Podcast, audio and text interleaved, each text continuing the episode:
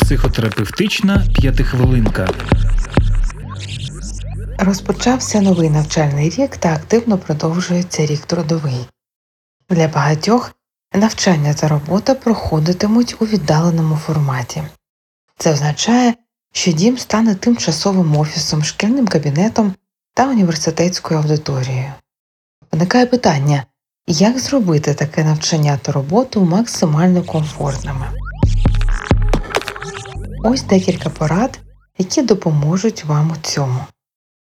Насамперед, придумайте місце, де працюватимете або навчатиметеся. Просто вчитися або виконувати роботу на дивані, килими та кухонним столом не тільки малоефективно, а й небезпечно. Ваша спина навряд чи буде вдячна. Коли є повноцінне та обов'язково облаштоване робоче місце, зосередитись набагато легше. До того ж, з плином часу місце чітко асоціюватиметься з роботою, а значить зануритися у неї буде легше і швидше. За можливості відокремте простір для роботи або навчання. Це може бути окрема кімната, а за її відсутності використовуєте штору, рослини тощо. Обов'язково чітко визначте години перебування в домашньому офісі. Є час для роботи, є для хатніх справ, а є для відпочинку.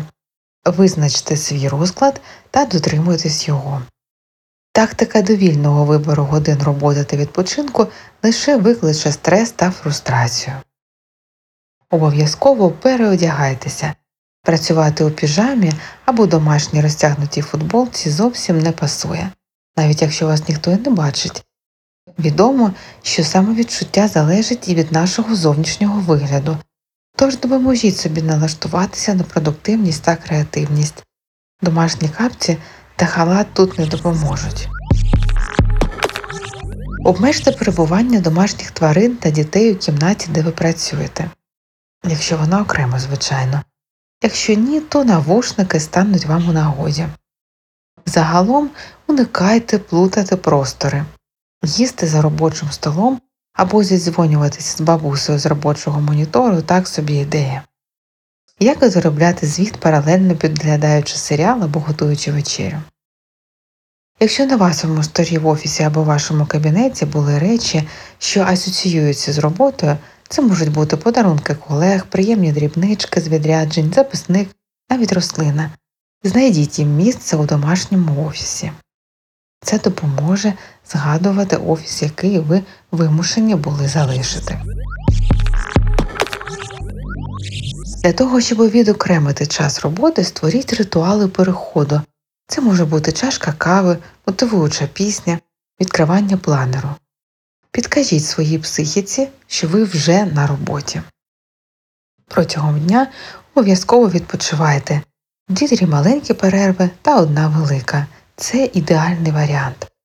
Якщо поряд є парк або ж навіть жвава вулиця, скористайтеся перервою для прогулянки, руху та зміни картинки. Обід також краще влаштовувати подалі від робочого місця, мінімум на кухні або вітальні, максимум у кафе поряд з домом. Ці прості та легкі правила допоможуть зробити роботу вдома більш ефективною та менш рутинною. Працюйте із задоволенням. Тримайтеся, бережіть себе та до нових корисних зустрічей в ефірі. Психотерапевтична п'ятихвилинка.